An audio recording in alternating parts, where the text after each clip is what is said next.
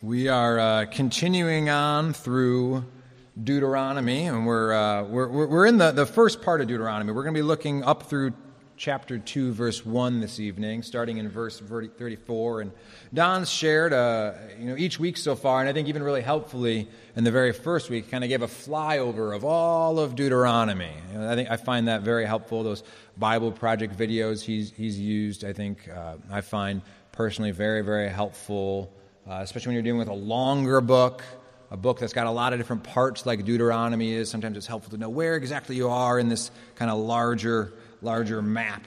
Um, and so, as you, as you, can see here, just as a real basic outline, is that we're still in the uh, Moses' first message, this sort of historical review that takes up this first four chapters. And so, as we uh, go into to verse 34, uh, we'll see that it's actually really important to um, remember what's happened already in chapter 1. And I, I, know not everyone, even if you were here, remember what happened before, or if you, maybe it's possible you weren't here before. And so we do need to spend a little bit of time uh, reviewing because as our passage starts off, it's, it's it immediately throws us back to what came before.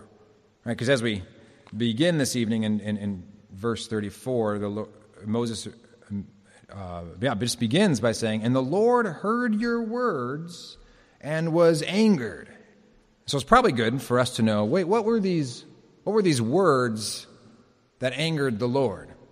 What was it that, that is now getting into the response that we get to unpack this evening? So we, we need to back up just a little bit. Uh, it shouldn't be too hard for you. I suspect it may even be on the same page in your Bible, at most, probably one page earlier, to think back to what we were looking at last week and the weeks before. Because so far, uh, Moses is reviewing for what we might call the, the, the new generation or the, the Deuteronomy generation. That's the generation following the Exodus generation. The, all those who were adults at the time of the Exodus, right, that's the Exodus generation. Uh, but they had kids, or over time had kids, and that was what we might call this new generation, this Deuteronomy generation, whose Moses is speaking to now in this extended sermon or collection of sermons in Deuteronomy. And so Moses is reviewing for this, this new generation what happened when God first brought their fathers out of Egypt and what happened when he directed them to, to the land he promised to them and their forefathers all the way back to Abraham beforehand. And so if you're just looking back at, say, verse 20 of chapter 1, you'd see that uh, Moses says that, And I said to you, You have come to the hill country of the Amorites, which the Lord our God is giving us. See, the Lord your God has set the land before you. Go up, take possession, as the Lord, the God of your fathers, has told you. To, has told you. Do not fear or be dismayed. So we jump into Moses recalling this thing that at, the time of Deuteronomy is probably about 38 ish years earlier a mere maybe two ish years after the actual exodus from, from Egypt. And he's going back and, hey, you were at this moment in which the Lord was telling you, oh, it's time. It's time to go up and take possession. And then he recalls kind of what play, followed out from that. Um, and because of God's command to go up, take possession, the Israelites, they sent out a group to, to spy out the land. That's what we got to uh, hear about a little bit last week, how they, they returned from their, their, their little mission to uh, really with news about the goodness of God, really news about the goodness of what God was giving them. They return of, with really proof, like physical proof of how bountiful and good the land that they were, God was giving them was. We see this in, in verse 25 of chapter 1, where they took in their hands some of the fruit of the land and brought it down to us, such as the spies. They brought it down to us and brought us word again and said, It is good land that the Lord our God is giving us. They essentially get this little, this little sample platter that shows them this is how good what God is giving you is. Um, they weren't easily or quickly convinced, though, as we saw last week, that that uh, sign wasn't enough to convince them to go up and take possession. And in, instead, we, as we keep reading in verse 26, we see that they had a fearful response. This is what Moses continues to narrate. Verse 26 Yet you would not go up, but rebelled against the command of the Lord your God. And you murmured in your tents and said, Because the Lord hated us, he's brought us up out of the land of Egypt to give us into the land of the Amorites, to destroy us. Where are we going up? Our brothers have made our hearts melt, saying, The people are greater and taller than we. The cities are great and fortified up to heaven. And besides, we have seen the sons of the Anakim there. And so we see again, this is a, a fearful response. The people, uh, instead of focusing on the goodness of God and the goodness of what He's giving them, they focused on how, at least on a human level, the people are intimidating. The current, uh, the current inhabitants of the land seemed, seemed kind of, when you're just comparing the Israelites to themselves, just felt uh, like they couldn't conquer them themselves. What's incredible is actually as we keep reading in verse 29, God responded with really incredible gentleness. He, he, he actually uh, responds to their fearfulness. That's what he's reading in verse 27. He says, Then I said to you, Do not be in dread or afraid of them. The Lord your God, who goes before you, will himself fight for you, just as he did for you in Egypt before your eyes. And in all the wilderness we have seen how the Lord your God carried you, as a man carries his son, all the way that you went until you came to this place. And so it would be great. We almost wish at this point the Israelites would have been convinced. Like, oh, you're right. We repent of being so fearful.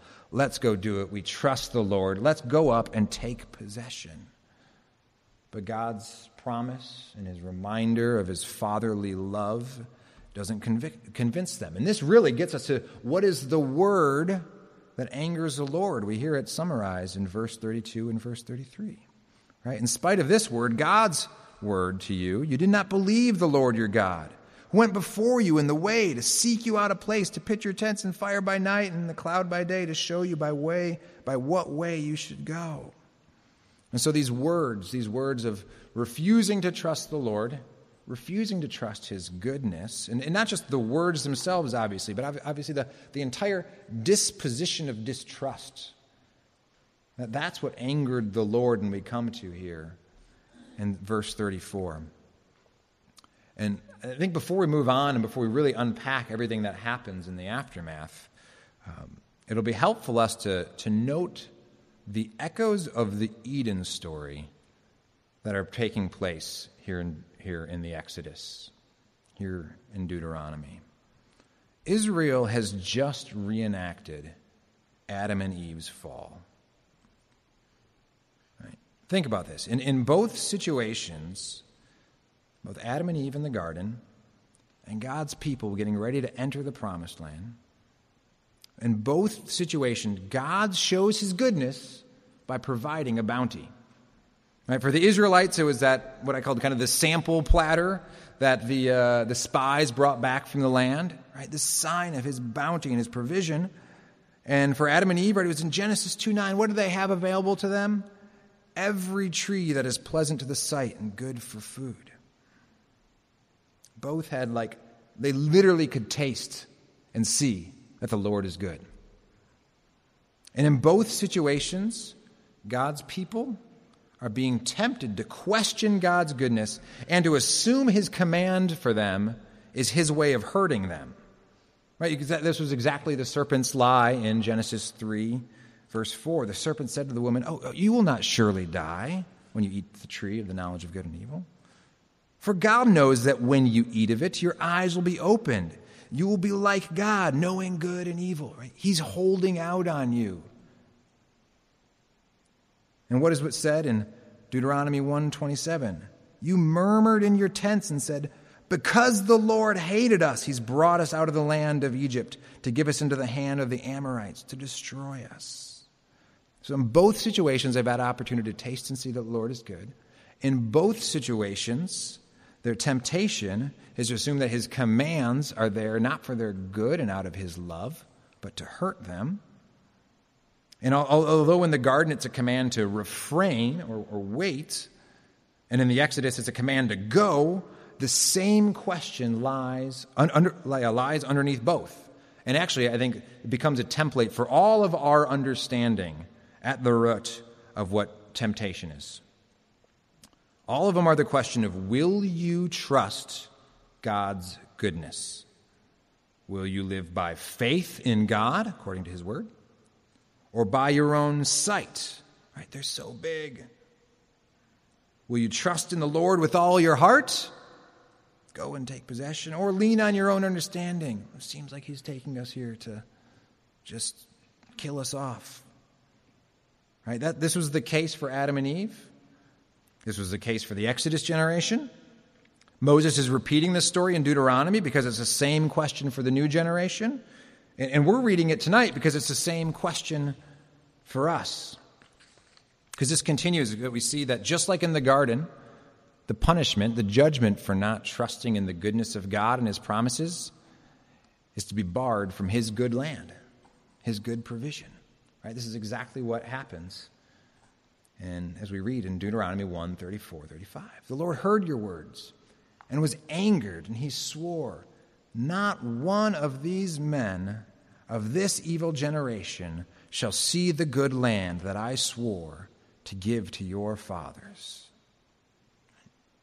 Do, you know, do you feel the weightiness of God's response here? Like, this is a fork in the road for that generation. This was judgment day in many ways for that generation. Right? They had the promise for them, and their disobedience had continued, the rebellion had continued, and now they have met judgment day. I mean, let that reality hit you. I mean, this, this is, I think, one of the things that the, the Deuteronomy generation, the new generation, is meant to take to heart from this story. That the faithfulness or lack of faithfulness matters, it can be judged. I think it's one of the things we're meant to take to heart from this story, from these pages, is that the threat of judgment is not an empty warning. Like, it's a real warning. And, and for the Exodus generation, Right? This came while they were at there at Kadesh at uh, Kadesh Barnea. Right? It, it came at this moment. They had had grace, mercy, patience leading them along, but the, the judgment day came. Uh, in our experience, um, we mostly live underneath the patience of God, who, in the normal course of action, reserves an ultimate judgment day for for our death, right, is given for man to die once and then face judgment, Hebrews 9 27. But judgment is real. It's not, not the empty threat that I sometimes find myself accidentally walking into as a parent. Um, where you find yourself in that situation where you're like, ah, I need to, how do I put a stop to this behavior? I'll, you're going to get in trouble if you don't stop it. And then I'm quickly thinking, like, well, how would I enforce this right now? Um, and I'm realizing my kids might be learning far too often that my threats of judgment are empty threats. Um, that's thing to always be growing as a parent, trying to learn wisdom and how to not have empty threats of judgment. You will get in trouble if you don't cut that out or if you don't do this thing, right? Making sure I'm clear and I mean it when I say that. Because if I lead them astray and my kids start to think that judgment is empty, Right? Oh, it's just like mom and dad. They would say, ah, don't make me turn this car around, and I would never do it. Right? If, that's, if that's what I teach them, I'm teaching them a lie about God. Because Jesus will come again to judge the living and the dead. Judgment is real. This Exodus generation had to face it. We will face it. I, I, I ask the question as we think about this topic of judgment um, do you like the concept of judgment? Do you, maybe not you personally. Do you know anyone who struggles with the concept of judgment, final judgment? Maybe, not you, someone else. It's, it, it tends to be one of the, the doctrines, the biblical truths that we kind of shy away from, we kind of pull our punches on compared to others these days. We, we, it's not a popular doctrine, I don't think, but I think if we really thought about it, if we really took God's word to heart, we'd see that it's actually more precious and less embarrassing than we sometimes pretend. Judgment, we, we don't want to get rid of judgment as much as we think we do, or the people you know don't want to get rid of judgment as much as they think they do. Judgment is actually, like the, the, idea that there's judgment, real judgment, is an affirmation of the signif- significance of our lives. It's an affirmation that what this Exodus generation was living out really mattered. Their faithfulness or lack of faithfulness really mattered. The fact that you and I face judgment is a sign that you matter.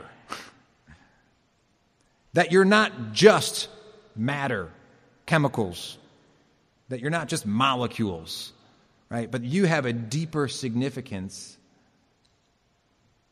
is actually that, that fact is drawn out by the fact that there's judgment. Uh, just think about this. If we really are nothing more than material beings, just kind of accidents of time, space, and history, right? We're just complex chemical reactions that evolved out of goop. And, you know, the, the circumstances in a billion years kind of call for it. Maybe we'll evolve into a different type of goop. You know, we'll just see what, the, what comes up, right? If that's all we are, there's no need for judgment. Right, why would any of our actions matter eternally? If we're, if we're nothing more than just kind of our, our, our physical makeup and kind of physical response amongst other physical responses, how could there be judgment? Like, if life is meaningless, then yeah, there is no judgment.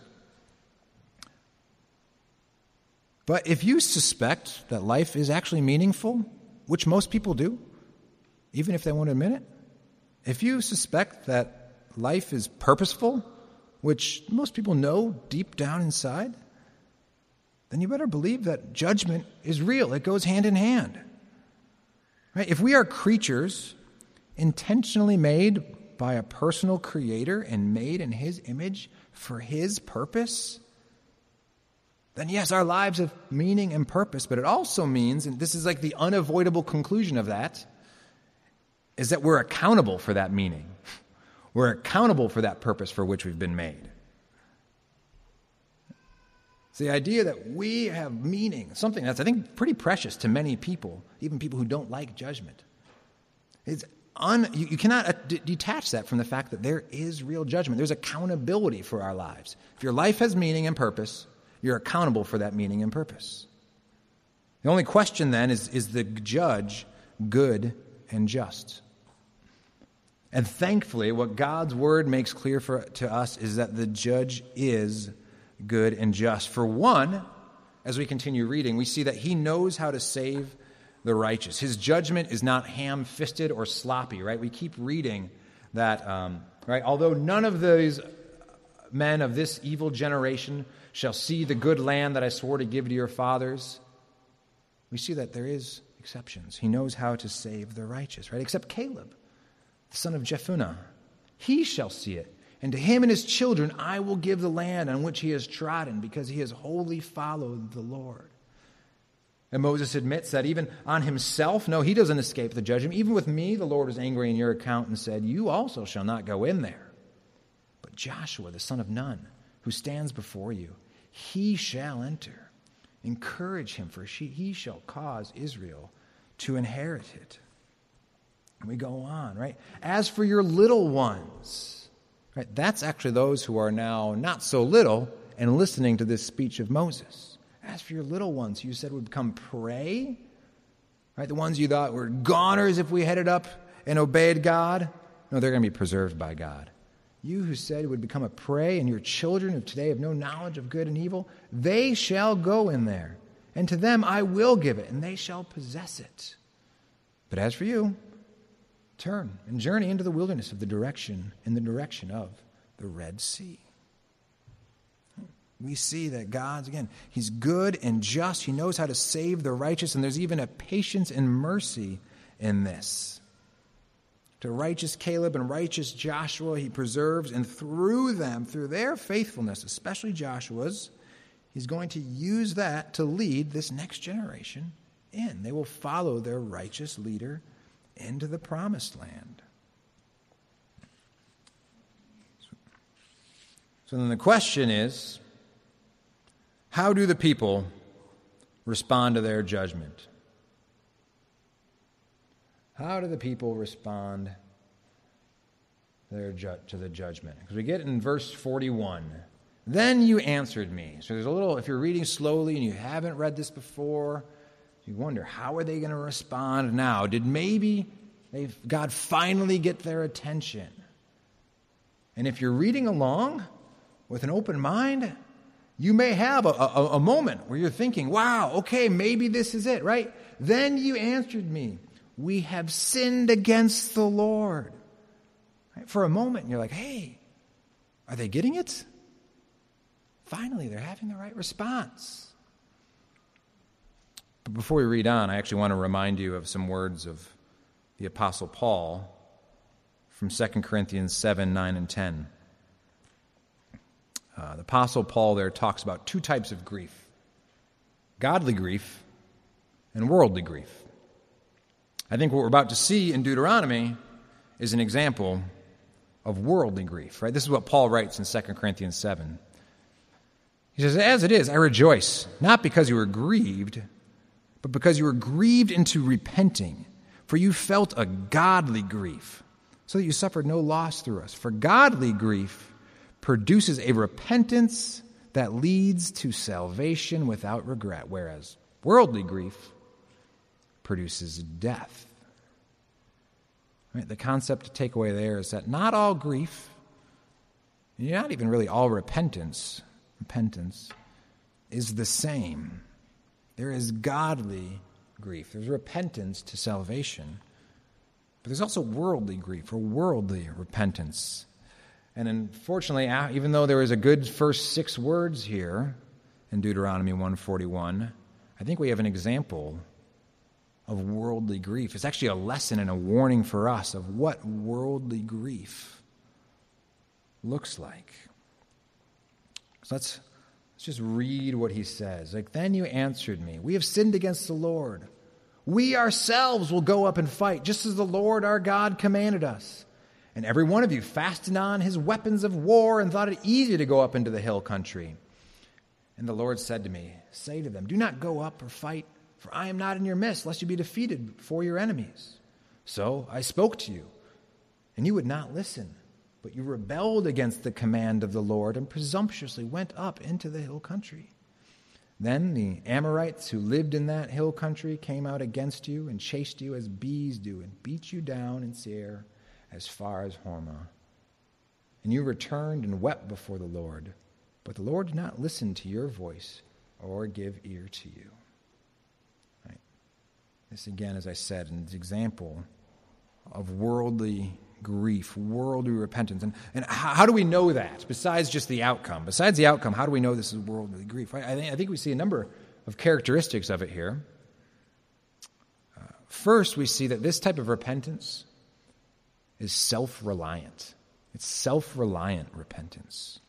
I mean, notice what they said. Yeah, they admit, we have sinned against the Lord. But what do they say next? We ourselves will go up and fight. And Moses even continues Every one of you fastened out his weapons of war and thought it easy to go up into the hill country. Right? They, they thought they could fix their problem, right? Oh, yes, we've sinned, but we can go ahead and just patch this up together ourselves, right? It's a, it's a sort of repentance that still thinks that they can do good enough to turn it around. It's a sort of repentance that sees the sin, that sees the problem as a, a surface level problem, a little, a little oopsie, right? Oh, yeah, we, yeah, we should have gone up before. We sinned against the Lord, but you know what? We'll just, we'll just dust that sin right off, and we'll go ahead and take care of it ourselves now. Right? We're going to go up. They don't see it as a revelation of their heart, which is what it's actually meant to be. Right? That sin that turns into action, that rises to the surface, that's not just a sign of, again, one little surface problem that you just need to kind of oh, look in the mirror and, oh, I had a little cake crumb on my face. I just need to wipe it away. Okay, problem solved. No, it's a much deeper problem. Because notice even what's changed. Earlier, like back in verse 28, they thought the enemy was too big Now all this changes, they think it's easy, right? Well, we, we can, do, yeah, we can do this. Uh, all their repentance has really been is a change in self confidence. We used to think this enemy was too small. Now, you know what? We've pumped ourselves up. We think we can handle it.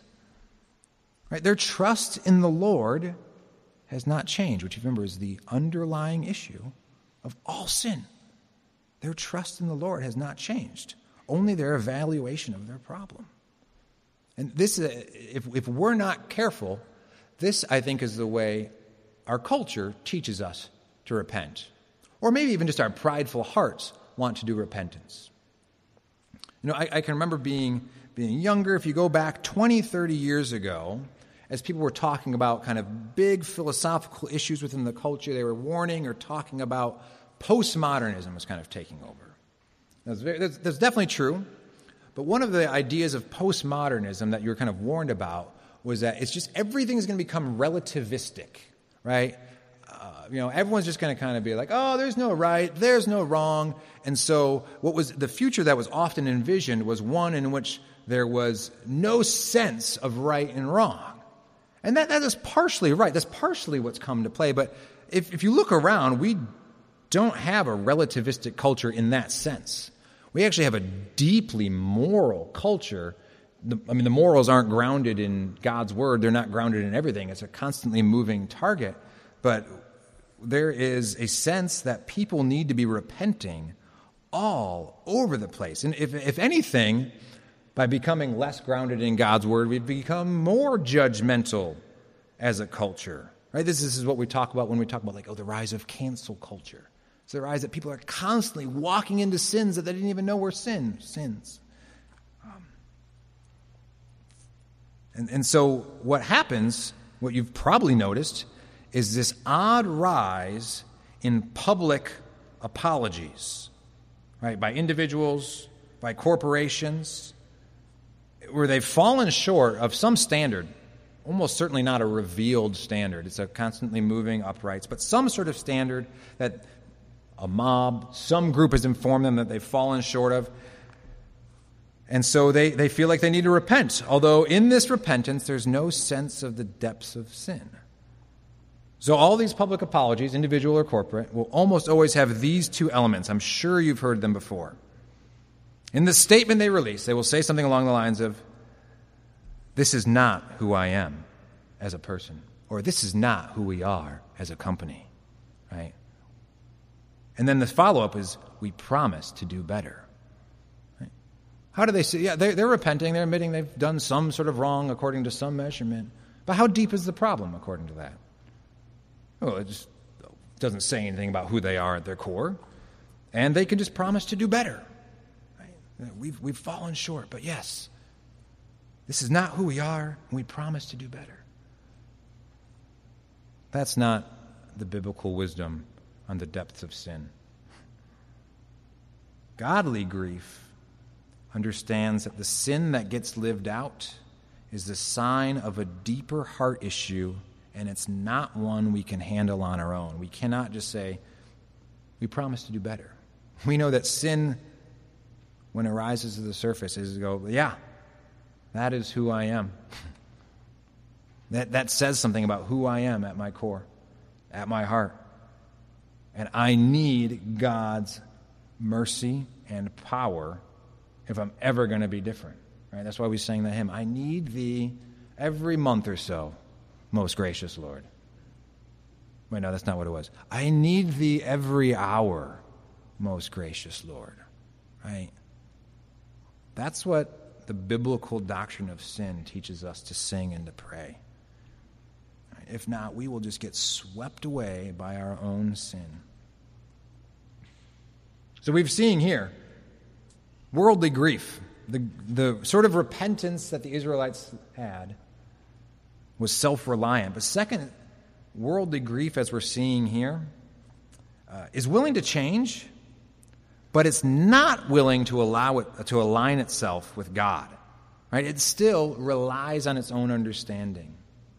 Because notice, God, God told them, God gave them a new instruction for this new situation. No, no, it's too late. So the Lord said to Moses, Say to them, Do not go up or fight. I am not in your midst, lest you be defeated before your enemies. So, what is their most present command? How would they show submission to their Lord? Do not go up or fight. They're saying, no, no, no, no, but we want to change. It's not according to God's word, what He said to us. We're willing to change, but we're going to do it by taking up our swords. Notice that what, what has happened here is the Israelites, again, willing to change, but they're still the ones calling the shots. They're still relying on their own understanding. They're not willing to give control over to their Lord. How much repentance do we not do because we know we can't control when we bring our sins into the light?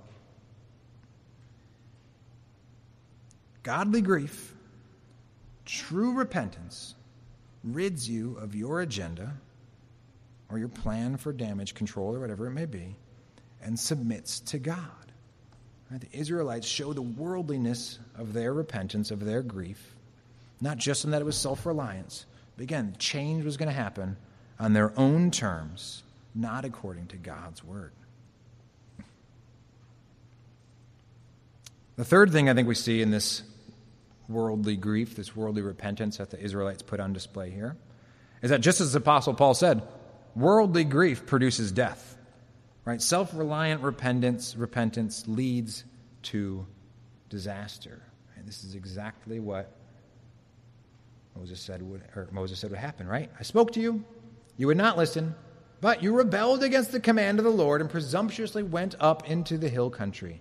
Then the Amorites who lived in that hill country came out against you and chased you as bees do, and beat you down in Seir as far as Hormah. And you returned and wept before the Lord, but the Lord did not listen to your voice or give ear to you. So you remained at Kadesh many days, the days that you remained there.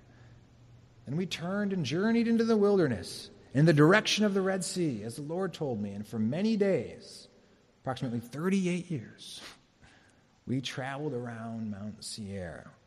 Right there, Exodus that they'd gone through, all the goodness God had shown them in bringing them out, was now getting put in reverse. Right? That was the judgment coming down. That was the death that their worldly grief had led to.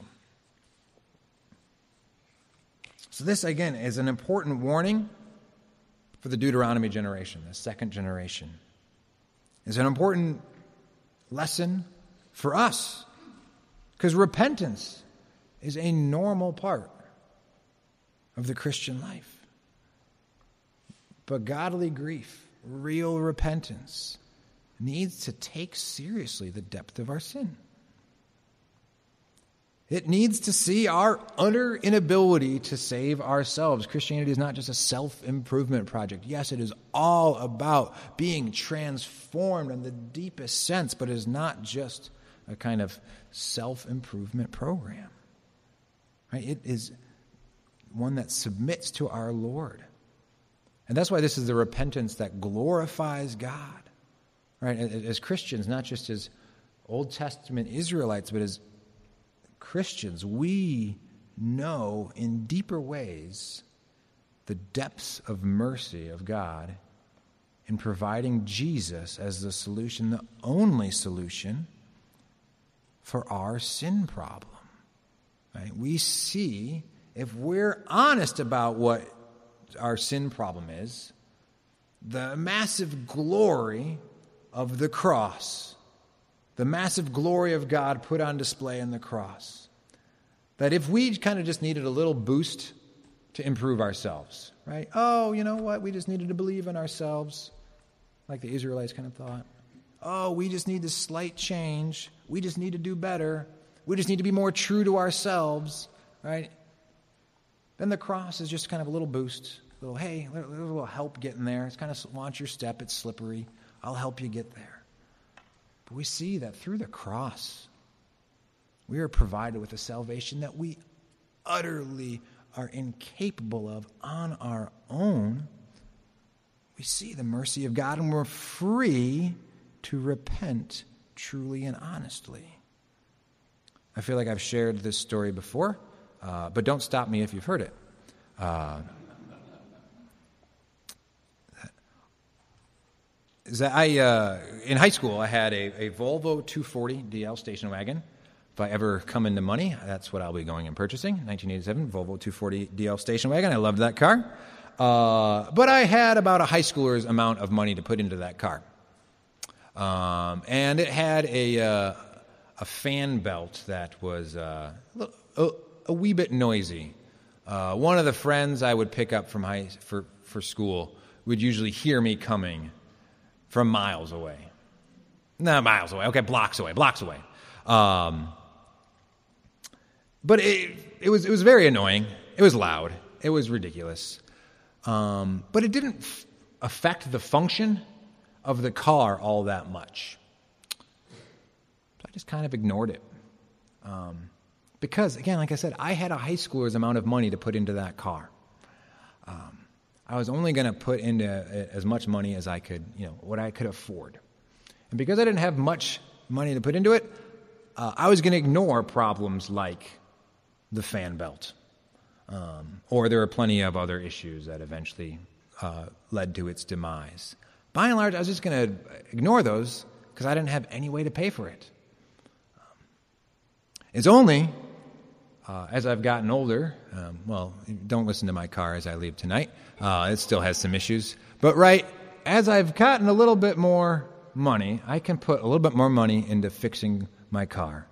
I can be a little bit more honest about the problems that exist in my car and what needs repair. Too often in the Christian life, we act like we, my high school self in which we don't, we don't think we have the ability to admit our deepest problems are even there. Right? If we don't think the cross could care for very much, we're not going to ignore, we're not going to pay attention to our deepest problems. We'll just pay attention to the problems that we think we can afford to care for. Right? I could fill up my car with gas, I can get an oil change, those sorts of things. Right? But because of the cross, because of God's mercy in the cross, we're actually freed to admit the depths of our problems. Right? Like someone who's just got all the money in the world to pour, pour into their car. They're willing to admit this needs repair, that needs repair, this needs repair, right? Christians, because of the mercy of God and the cross, are able to admit our sin, not with worldly grief that says, this is not who we are and we can do better. One who admits we need every ounce of the depths of mercy God provides to us through the cross. And we're going to see more of that mercy as we continue on in Deuteronomy. Next week, we'll, we'll wade into chapter 2. But just here, we, in closing, we see how the judgment sets in. And I've already noted just like Adam and Eve got sent away from the garden, this generation is sent away from the land. The Exodus is put in reverse. And so the little ones at the time of the Exodus, who are now the adults hearing this message, are getting prepared to follow their righteous leader by faith to enter the land. Again, Moses pleading with them to live by faith and not by sight or their own understanding. Let me pray and we'll have our closing song.